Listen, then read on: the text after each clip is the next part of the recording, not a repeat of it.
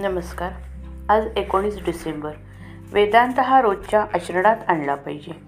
भगवंताची उपासना करणारे जे ऋषी असतात त्यांचे मन अशा एका अवस्थेमध्ये राहते की त्या ठिकाणी परमात्मा सर्व काही करतो. ही भावना स्पष्टपणे प्रकट होते.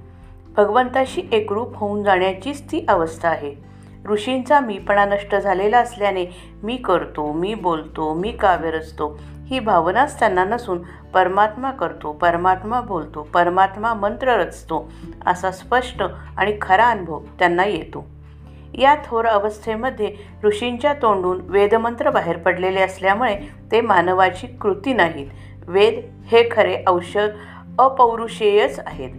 घराच्या छपराखाली ज्याप्रमाणे सर्व लहान लहान खोल्या येतात त्याप्रमाणे वेदांतात इतर शास्त्रे येतात.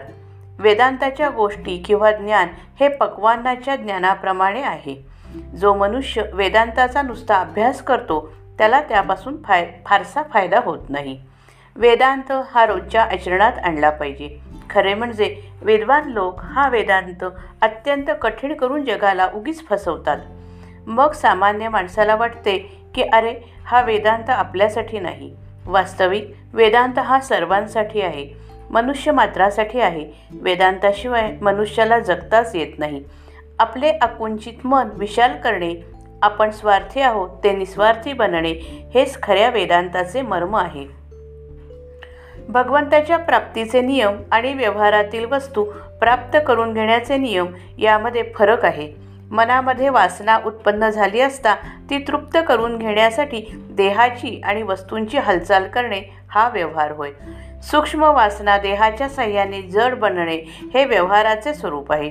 याच्या उलट भगवंत हा अत्यंत सूक्ष्म असल्यामुळे त्याची प्राप्ती करून घेणे म्हणजे जडामधून सूक्ष्माकडे जाणे आहे. तेव्हा भगवंताचे साधन हेही जडामधून सूक्ष्माकडे पोचवणारे असले पाहिजे. जडदेहाशी संबंधित आणि सूक्ष्माशी निकट चिकटलेले असे साधन असेल तर ते एक नामच होय. जो नामात राहिला त्याचा वासनाक्षय झाला. पुष्कळ वेळा चांगले अधिकारी जीव एखाद्या लहानशा वासनेमुळे अडकून पडतात. मग ते अध्यात्मदृष्ट्या चांगल्या कुळामध्ये जन्म जन्म घेतात.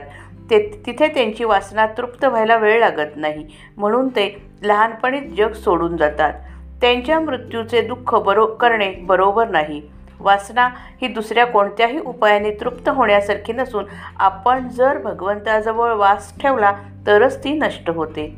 वासना नष्ट झाली की बुद्धी भगवत स्वरूपच होईल. जेथे वासना संपले तेथे भगवंताची कृपा झाली. प्रत्येक वेदमंत्राच्या आरंभी हरिओम असते ते नामच आहे. श्रीराम जय राम जय जय राम.